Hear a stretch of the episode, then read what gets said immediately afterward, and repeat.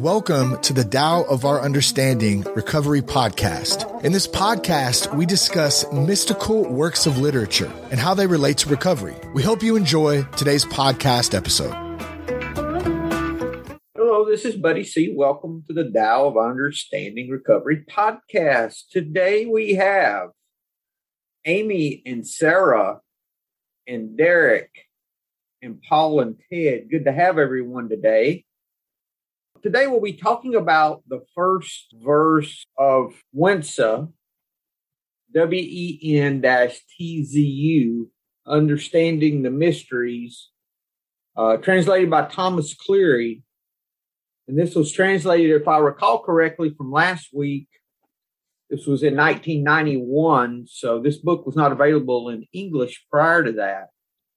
Uh, this is another one of the books that give us some understanding in not in the Taoist religion, but in Taoist philosophy.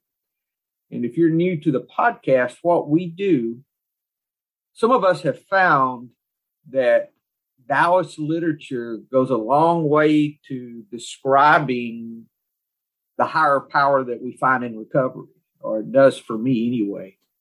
And so we we enjoy learning about what what this says about this same, you know, this same power. It's like someone described it to me.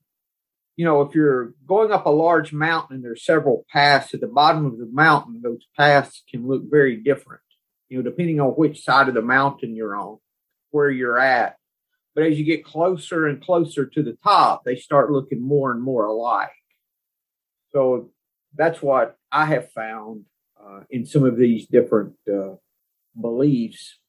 The thing that really attracted me to Taoism was that it talks a lot about stillness, a lot about looking within, and a lot about acceptance. And I know from recovery that uh, me accepting things as they are right now was my real issue and still is my issue. I have found that peace is there for me when I am just still. I listened to one of my favorite podcasts this week, uh, Spiritual Awakening Radio, and this week he had a very good episode uh, about uh, had a lot to do with stillness and silence and coming from all the different practices. And he took the verse, the Bible verse actually, uh, "Be still and know that I am God." He said, "Be still and know be still, be. And just set it, taking the last word off every time. Very powerful, very powerful. It is, it is about just being. We'll be talking about some of that today. Um, we have a lot of resources at buddyc.org if you want to take a look there. We have I have a devotion that I'm writing that I'm about a little over halfway through. It hasn't gone to the editor yet, so you'll see some run on sentences and grammatical errors and all kinds of things. But uh, that's I've got a sign up there if you want to. We got I checked it the other day, had 97 people on it. I'm surprised.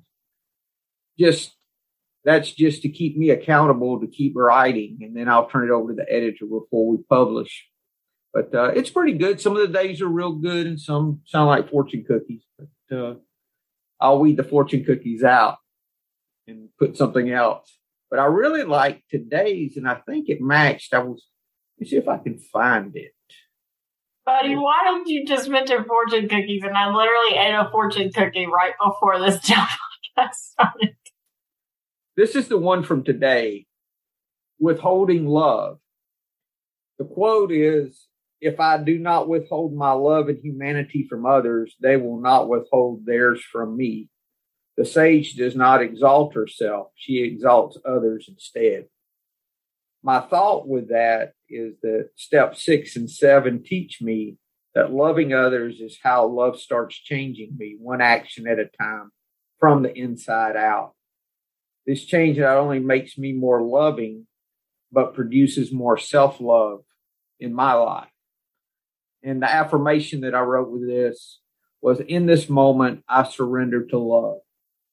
Show me ways I withhold love from others and in turn withhold love from myself.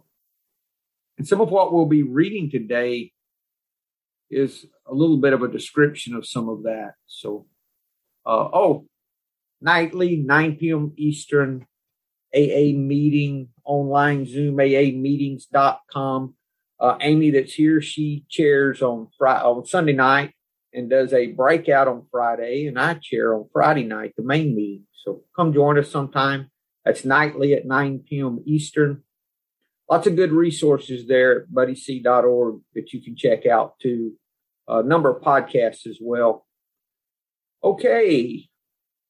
The first verse of the Wen Tzu. Lao Tzu said, There is something undifferentiated that was born before heaven and earth. It has only abstract images, no concrete form. It's deep, dark, silent, undefined. We do not hear its voice. Assigning a name to it, I call it the way. Now, this reminds me a lot of the, so far, of the first verse of the Tao Te Ching too. The Tao that can be told is not the eternal Tao, the name that can be named is not the eternal name. The way is infinitely high, enclosing heaven and earth. Receiving from the formless, it produces a stream running deep and wide without overflowing. Opaque, which you know it means it's not transparent, it uses gradual clarification by stillness when it's applied, it is infinite and has no day or night yet. When it is represented, it does not even feel the hand. This is just a description of the way, just describing the results, really, not not it, but kind of the uh, the evidence of it. You know, just uh, broad descriptions. How about that line? Gradual uses gradual clarification by stillness. I keep going back to that story that we read a couple of weeks ago, the uh, flight from the shadow. How stillness, stillness not only, well, to be still and know that we talked about a while ago. Most of the time, the answers show themselves if, or at least clarify if, if I just give it a moment to settle down, if I just wait, I just, one recovery we call it pause. Ted? Um, this reminded me of actually the first book in, or the first page of the original big book, the Bible. Um, the earth was out form and void, and darkness was found in the face of the deep. And he saw the light, and it was good. Yeah. It, it almost seems like the two uh, people are talking about the same thing. Sure, they are, Ted. I think so. Yeah. Um, isn't it? I'm not a Bible person, like the actual Bible, uh, but they, um, well, the one that Christians read, I should say, um, that doesn't it start like that? Something like that. Yeah, yeah. That's okay. what he was talking about with Genesis. Yeah. Right. Okay. Yeah. Anything else, guys? Okay. It is restrained, but can expand. It is dark, but can illumine. It is flexible, but can be firm. It absorbs the negative and emits the positive, thus displaying the lights of the sun, moon, and stars. Mountains are high because of it. Oceans are deep because of it. Animals run because of it. Birds fly because of it. Unicorns roam because of it. Phoenixes soar because of it. The stars run their courses because of it. It secures survival by means of destruction, secures nobility by means of lowliness, and secures advancement by means of retirement. Anything on that sentence? That's a big one. For me, survival by means of destruction. I only learn my best lessons when things are difficult. I never learn when things are easy. Amy? Yeah, so I just want to be a unicorn. Um, survival by means of destruction secures no i mean same same concept buddy. I think i'm just kind of running with your idea a little bit but um i just know that i had to i guess god i want to i don't want to use cliche phrases but i had to hit rock bottom right? I had to hit bottom. What does that look like? Um i quit digging. I just i just got sick and tired. I was just done with the consequences I just wanted the consequences to stop. I really wanted to keep drinking. I taken this to recovery, of course. I really wanted to keep drinking, but I wanted the consequences to stop. And I wanted that sense of ease and comfort that came at once. And so I chased that, right? But I burned my life to the ground and I took some people with me or tried to, you know? Um, so survival by destruction, that kind of makes me think of our character defects that were survival instincts gone wrong, right? Misguided instincts, like they were exaggerated, too much of this or not enough of that. Um, but they served me well until they until I could start dissecting them and asking for their removal, right? And then um lowliness. Like I couldn't there was nowhere there was no further bottom for me to go. I mean, I guess there's always a, a trap door, right? But, um, and then secures advancement by means of retirement. What I got out of that part was as long as my alcoholism stays retired or in arrestment or inactive, whatever word you want to put in there, then I have, I continue advancement. I continue becoming more of my true authentic self. I, um, I might feel nobility, um, because I'm not that, my perception of who I am is not that piece of shit that I was when I was drinking and driving. Right? I don't know if this, if, if that makes any sense, but, um, I do know that this is what I hope heaven is like. I hope this is what afterlife looks like for me. I want all of these.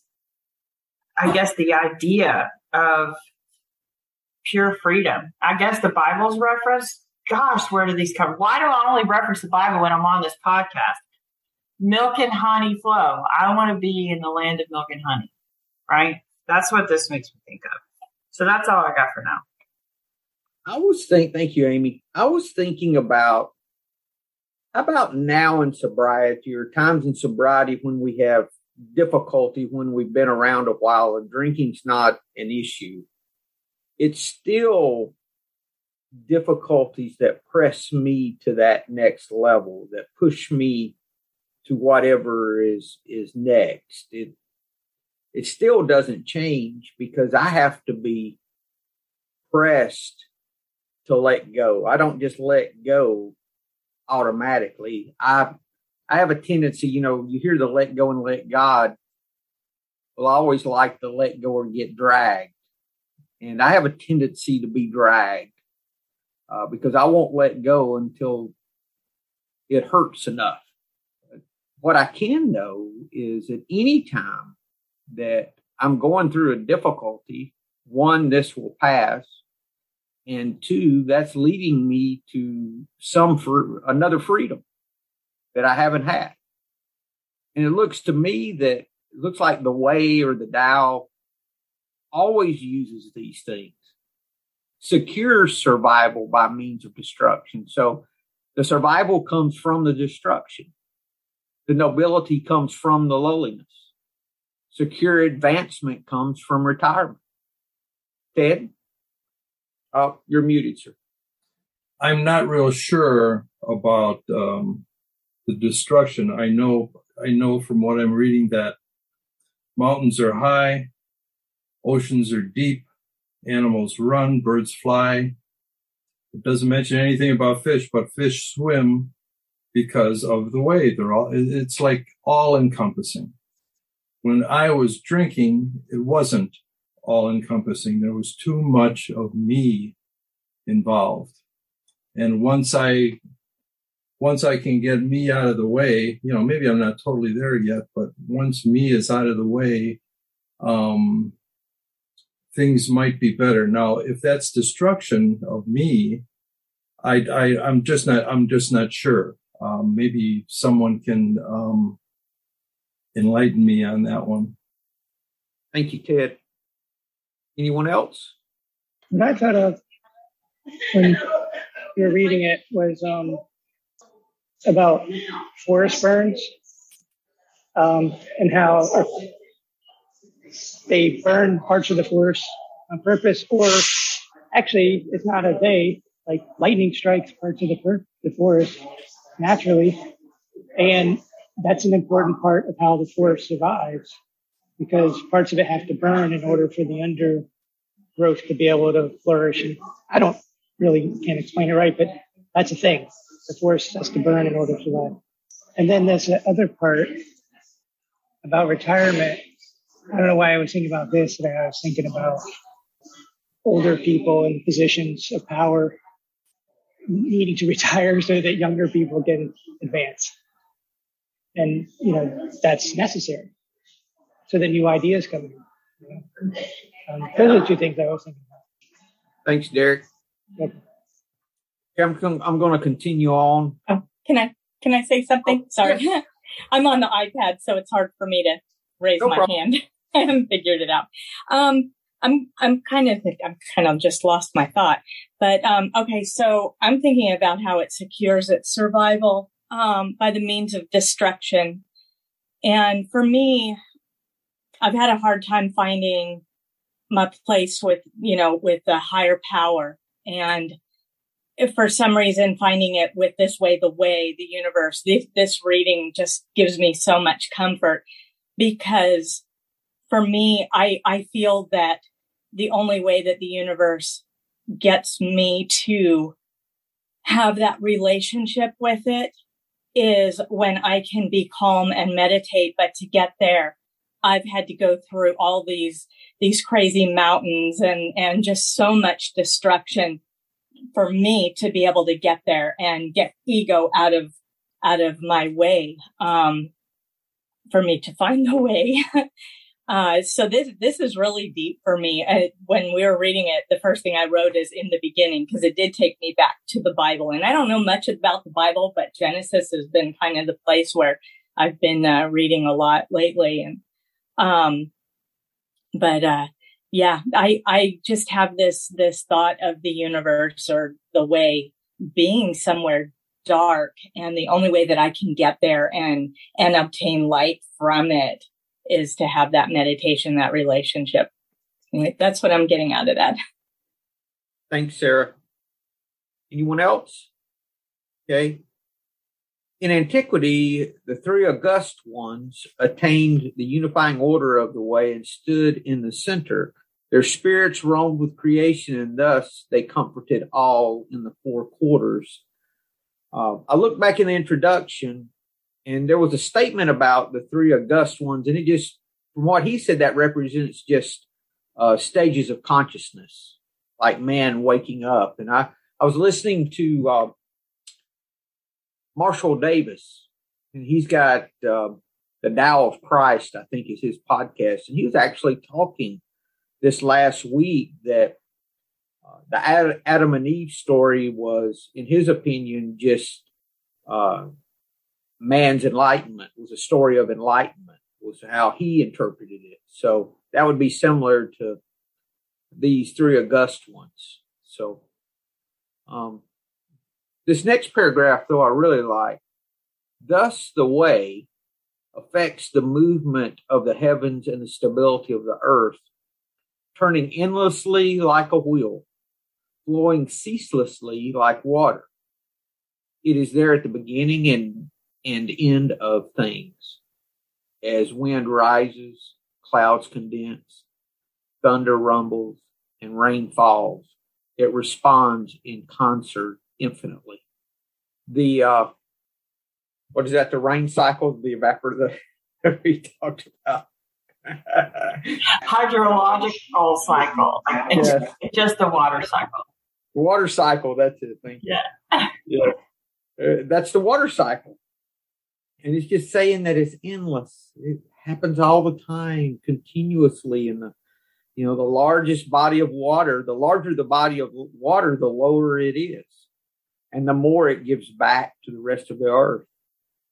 And is constantly on the move. It returns the carved and polished to simplicity.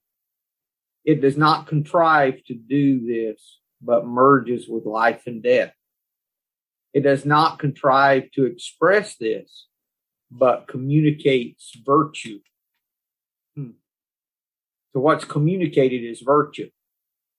It involves a peaceful happiness that is without pride, thus attaining harmony. If you're missing peace in your life and harmony, are there ways that you might be prideful? You know, it's the lowest body of water that's the largest, which would be a sign of humility, right? There are myriad differences as the way facilitates life. It harmonizes dark and light, regulates the four seasons, and tunes the forces of nature. It moistens the vegetable world, permeates the mineral world. The beasts grow large, their coats lustrous. Birds' eggs do not break. Animals do not die in the womb.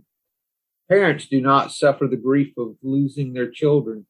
Siblings do not experience the sadness of losing each other.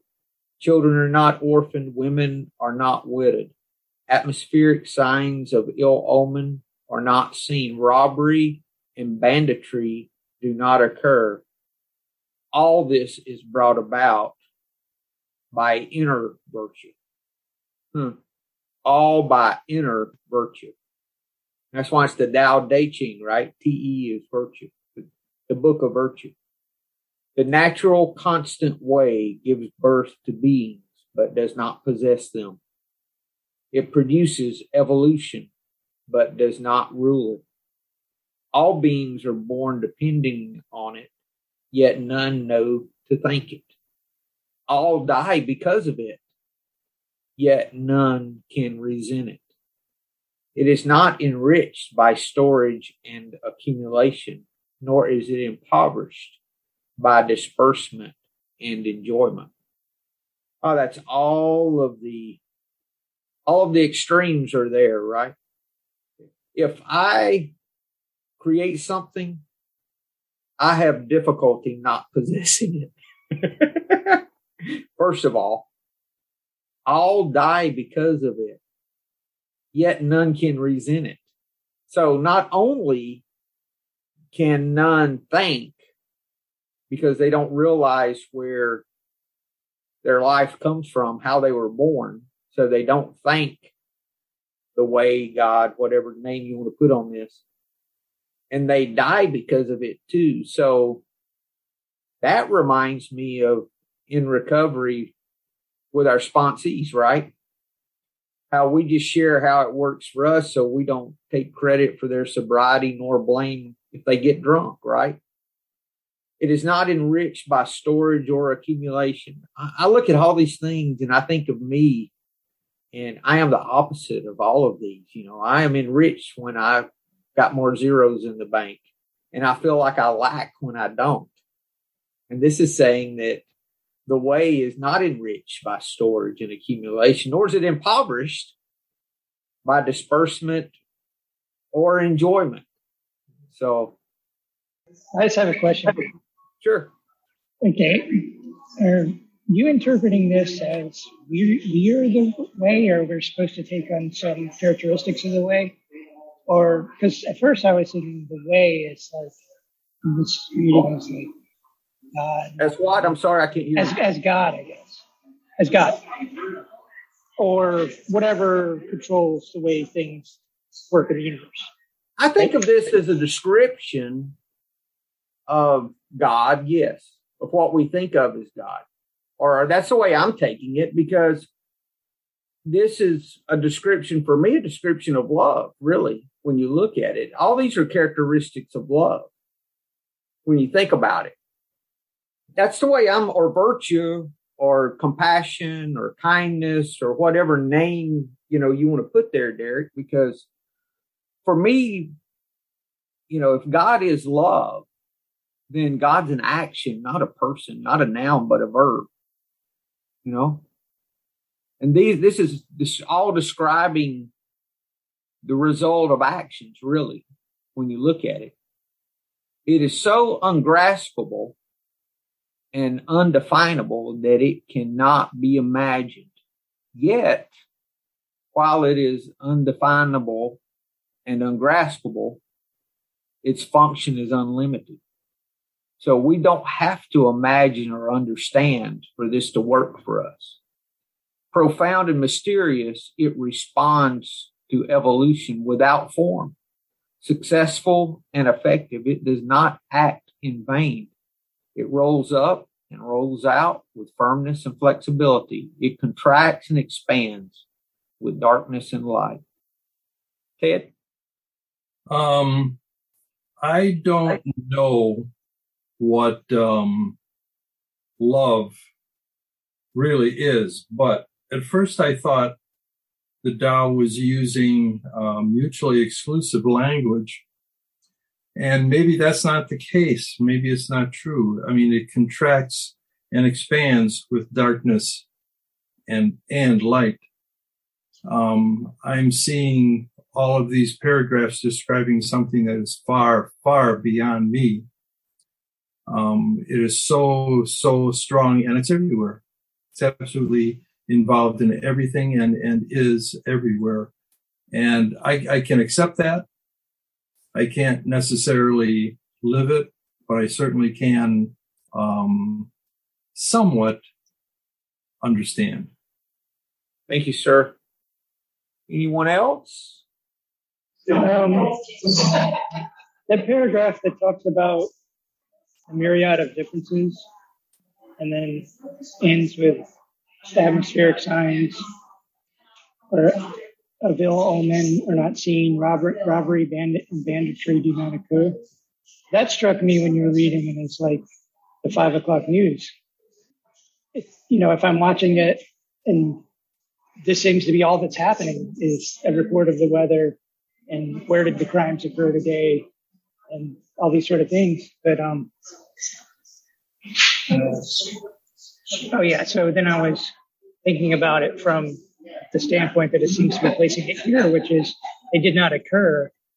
It was all brought about by inner virtue. I don't really know what that means, but um, it occurs to me that you know when one person is robbed, it may be a matter of perspective, or maybe let's maybe weather is easier to say what I'm trying to say is okay.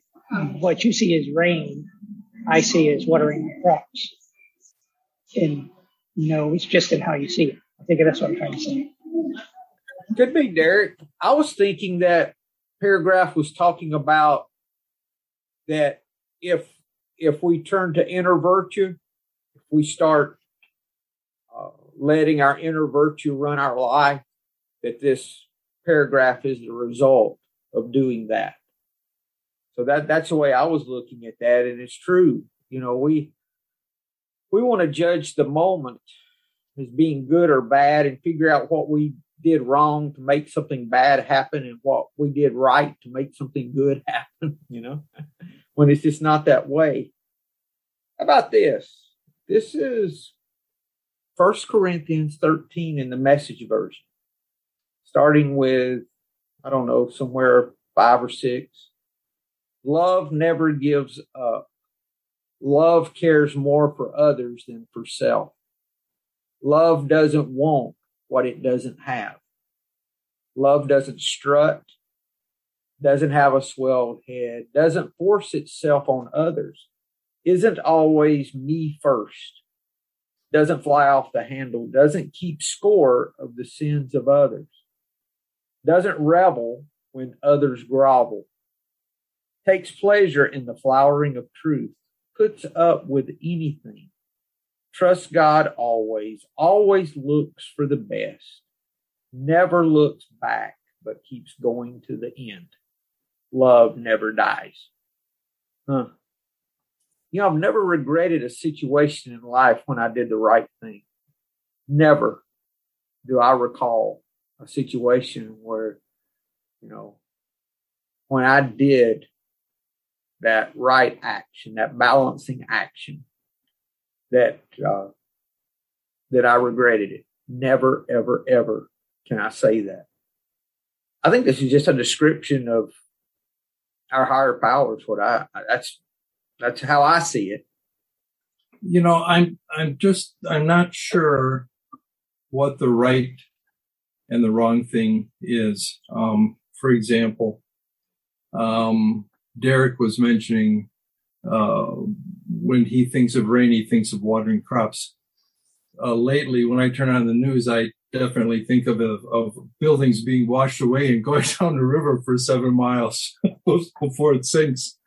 Um, I have a friend who lives in Montana, who lives just outside Yellowstone National Park. And he says he lives on higher ground, so things actually get worse when they reach him, but it has more room to expand. Um, he says that this building going into the river definitely is bad for some people, but it's great for his fishing. It's wonderful for his fishing. And so to, to say that it depends on which way you're looking at it is, is definitely true. Um, that's, that's where I'm a little confused between what, what's right and what's wrong. I really, I'm not, I'm not quite sure because you can take a look at something that you feel is wrong and it's better fishing, man. He he was concerned about this one major bridge ending up in his front yard. Well, he lives pretty darn close to a river, so it would just be like Trout Unlimited putting in a, a something in the river to catch fish better. Uh, he says he'll probably live with that with that um, bridge in his front yard for a while, but it's it's an obstruction. It's it's good for for fishing. Um, he says that the next worst thing that'll happen in in uh, Yellowstone Park is it'll explode because uh, it's it's on top of a, of a, volcano. Actually, that's why you get all the sulfur pits and what have you. And he says, don't even bother calling after that because I'll be toast. So, you know, I I just I buddy I just I just don't know what's good and what's bad anymore. Maybe that's one of my problems. It is mine for sure, Ted. Amy? Yeah, so um, I really like the idea of um, perception, what like I perceive as, you know, a lot of people think like, oh my God, you're an alcoholic. Isn't that so terrible? You're never going to have fun. You're never going to, you know, life is going to suck forever and ever and you can't do anything and, you know, all those horrible things and it's just terrible. And I'm like, mm, but is it?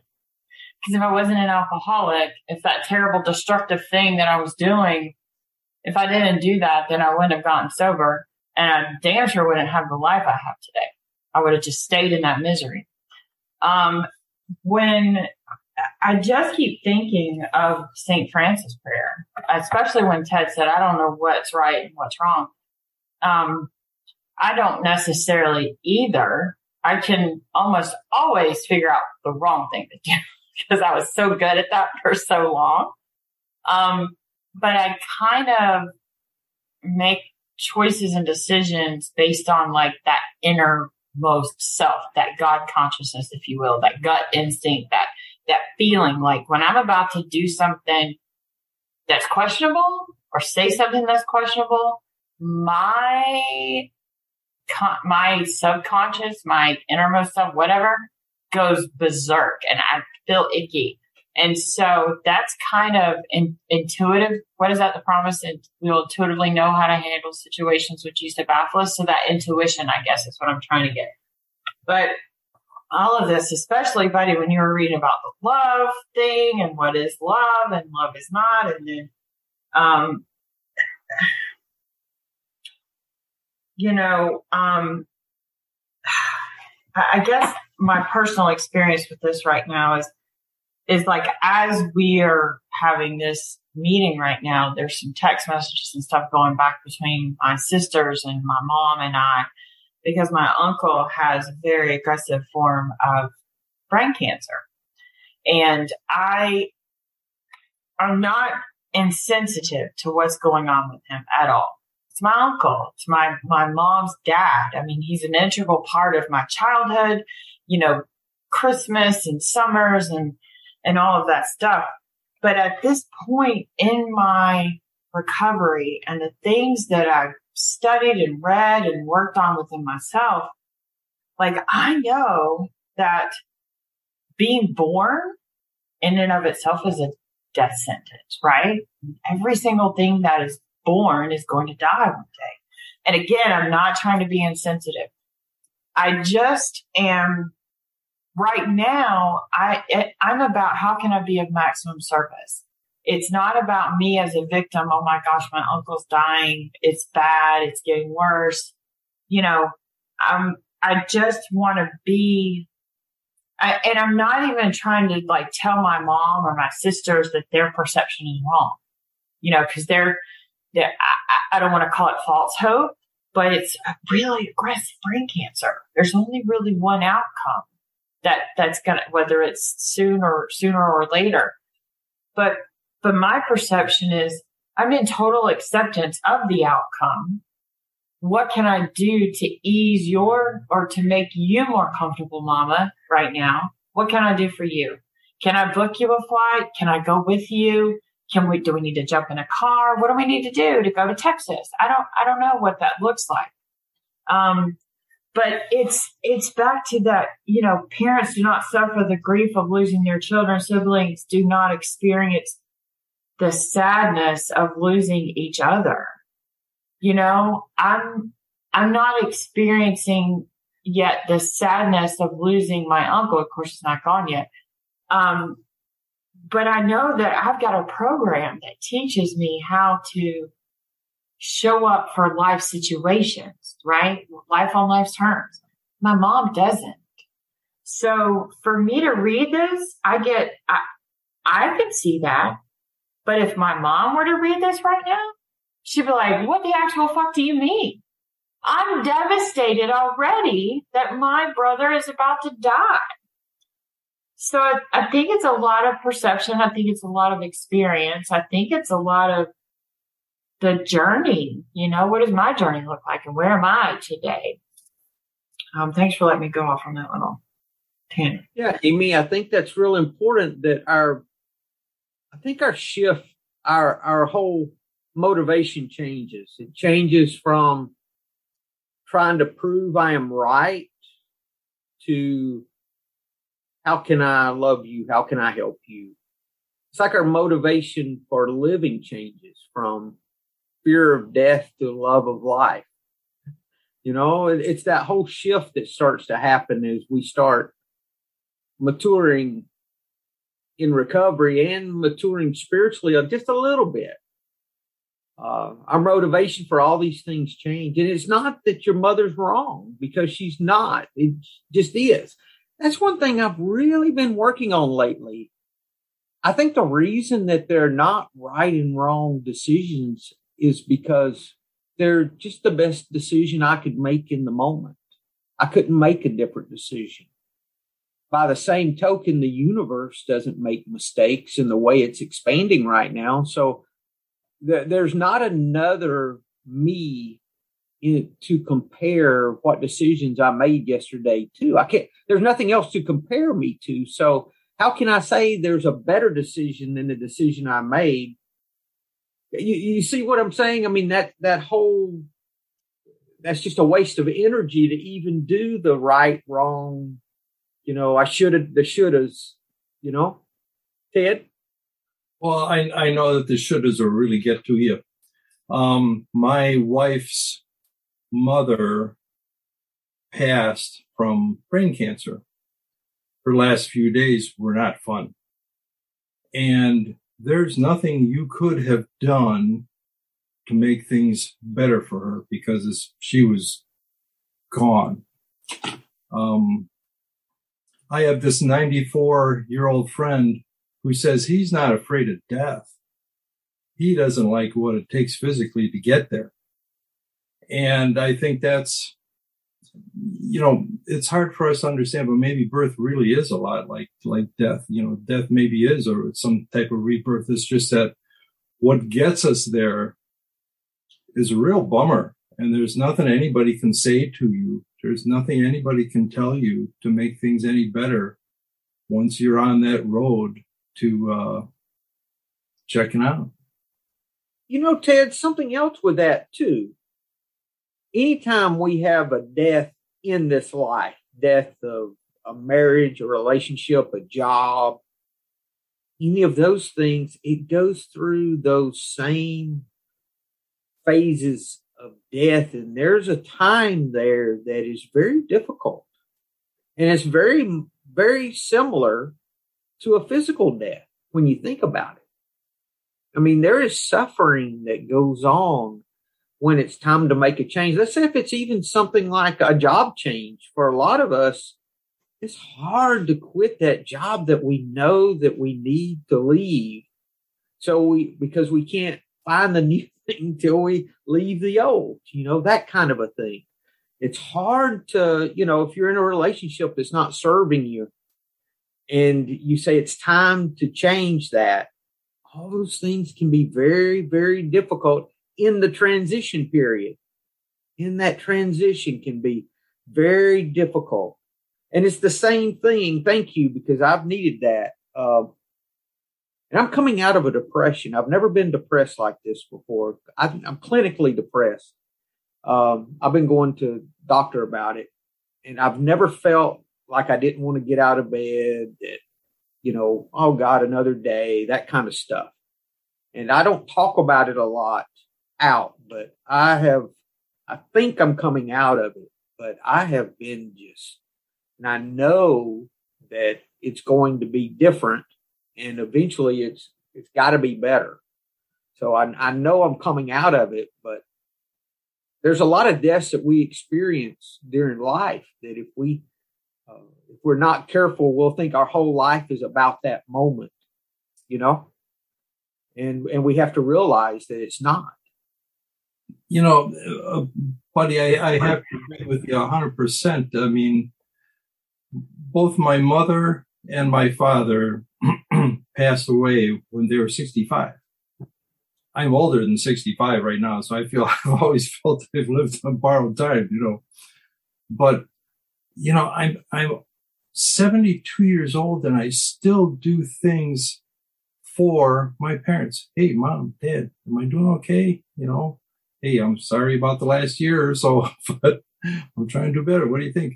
So they're still they're still there. They're still on my mind, even though they uh, they passed, and I know that you know living through that time when they were passing was was not good, but it contracts and expands with darkness and light.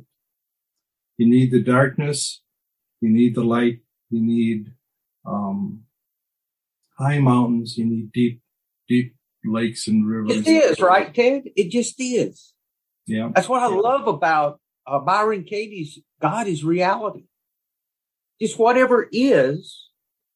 And that's really where I'm coming to with this and stopping this judgment of things being good or bad. It's just what is today. This is the best thing going. What I have going right now in this minute is the best thing going for me at this moment. And boy, that sure is true, buddy. That sure is true. What's happening right now means an awful lot to every single one of us. We can only be happy in the moment. We can't we can't even be happy expecting to have fun tomorrow or whatever we've got planned. You know, oh, I'm going to be happy then. I'm happy now about that. Well, I, I don't know, but I can really just enjoy the moment. all I can do. Derek? Yeah, Amy brought up perception, which I thought was interesting because I went to a face to face meeting today. Yay! And uh, at lunch. And so somebody said in the meeting something that I stopped and wrote down in my phone, you know, because I was like, whoa, that's good. And it was, um, or it hit me. It's that we have the problem of perception. You know, yes, we have alcohol, alcoholism or, you know, that problem. And then once that's removed, we have the problem of perception still. We had it before, we still have it. And for me, that couldn't be any truer. You know, if I think I'm in a blue room, good luck convincing me otherwise. Um, but uh, I don't know, it just occurred to me like that is a large part of what this first chapter seems to be about is not thinking that things are good or bad or like that there's a bigger plan for it all sort of thing. You know? trying to read it back in chapter. Thank you, Derek. No matter what the disaster, the fishing gets better. You know, it's interesting too, just to wrap this up. We're going to call these verses, just we'll just call them verses. Gradual clarification by stillness is one characteristic of the way in the second uh, paragraph there. It uses gradual clarification by stillness. If you don't know what to do, be still. Be still and know. Just be. Okay. Next, it survives. It secures survival by means of destruction. Secures nobility by means of lowliness and secures advancement by means of retirement. In other words, we're in a situation that seems destructive to us. It might be securing our survival or a lowly situation. It may mean nobility. A Situation where it doesn't look like uh, looks like we're uh, giving up, we might really be advancing. It responds infinitely. It involves a peaceful happiness that is without pride, thus attaining harmony. All is brought about by inner virtue. So we got to look within, and it cannot be imagined yet while it's undefinable and ungraspable. Its function is unlimited. You do not have to understand anything about love for love to work in your life. You don't have to have any set of beliefs. What we found in recovery is when I start helping someone and encouraging them, I am I am encouraged from that act. And that's what they found in AA. That was the secret Bill found. I mean, if you look, you know, working with others, the very first words of that uh, on page 89, working with others, the very first sentence.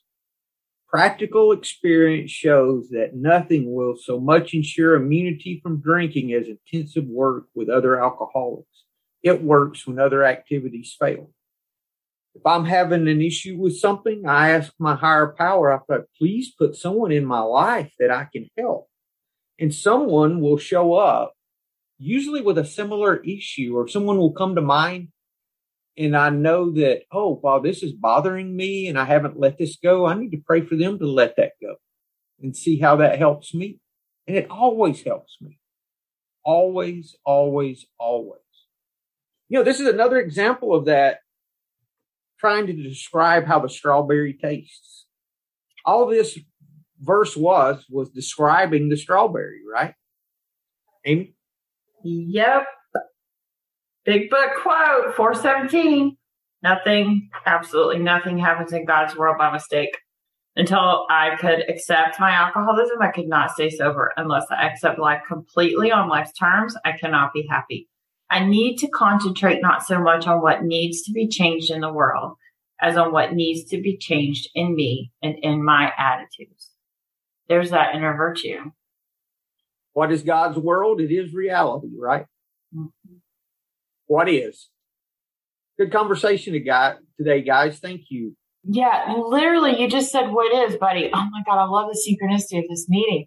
It's just right on time because nothing absolutely happens in God's world by mistake. But anyway, literally, when I was talking to my twin sister earlier, and she was like, well, what if, what if, what if, what if? And I was like, you know what? You go ahead down your rabbit hole of what ifs. I am going to stay in what is. And what is right now is when do we need to get mama to Texas? And is it going to be you or me or both? Period. That's what it is. And she was like, thank you for that bitch slap. I needed it. I'm like, you're so welcome. but isn't it so much simpler when we can just stay in the moment? even in difficult situations, it's still so much simpler and easier. Doesn't mean that life is not going to have its issues because it does for everyone, because that's life. This is teaching us the skills to be able to cope and handle those things in a place of love rather than a place of fear. You know, Ted. Well, I was just thinking that I believe that the word mindfulness is getting really a bad rap. Um, mindfulness means means living for right now, and that's that's where we're at. Yes, sir. Thank you. Thank you. Anyone else? Okay, guys. Thank y'all for a great meeting, and we will see you next week. Hello, this is Buddy C. I wanted to make you aware of several recovery related resources that I've posted in the episode description. These resources include a list of recovery podcasts, a free sober meditation app, daily recovery email, shared Google recovery calendars. Hope you put some of these resources to use and have a great week. Thank you for listening to the Tao of Our Understanding Recovery Podcast. If you enjoyed this episode, please share it with your friends in recovery.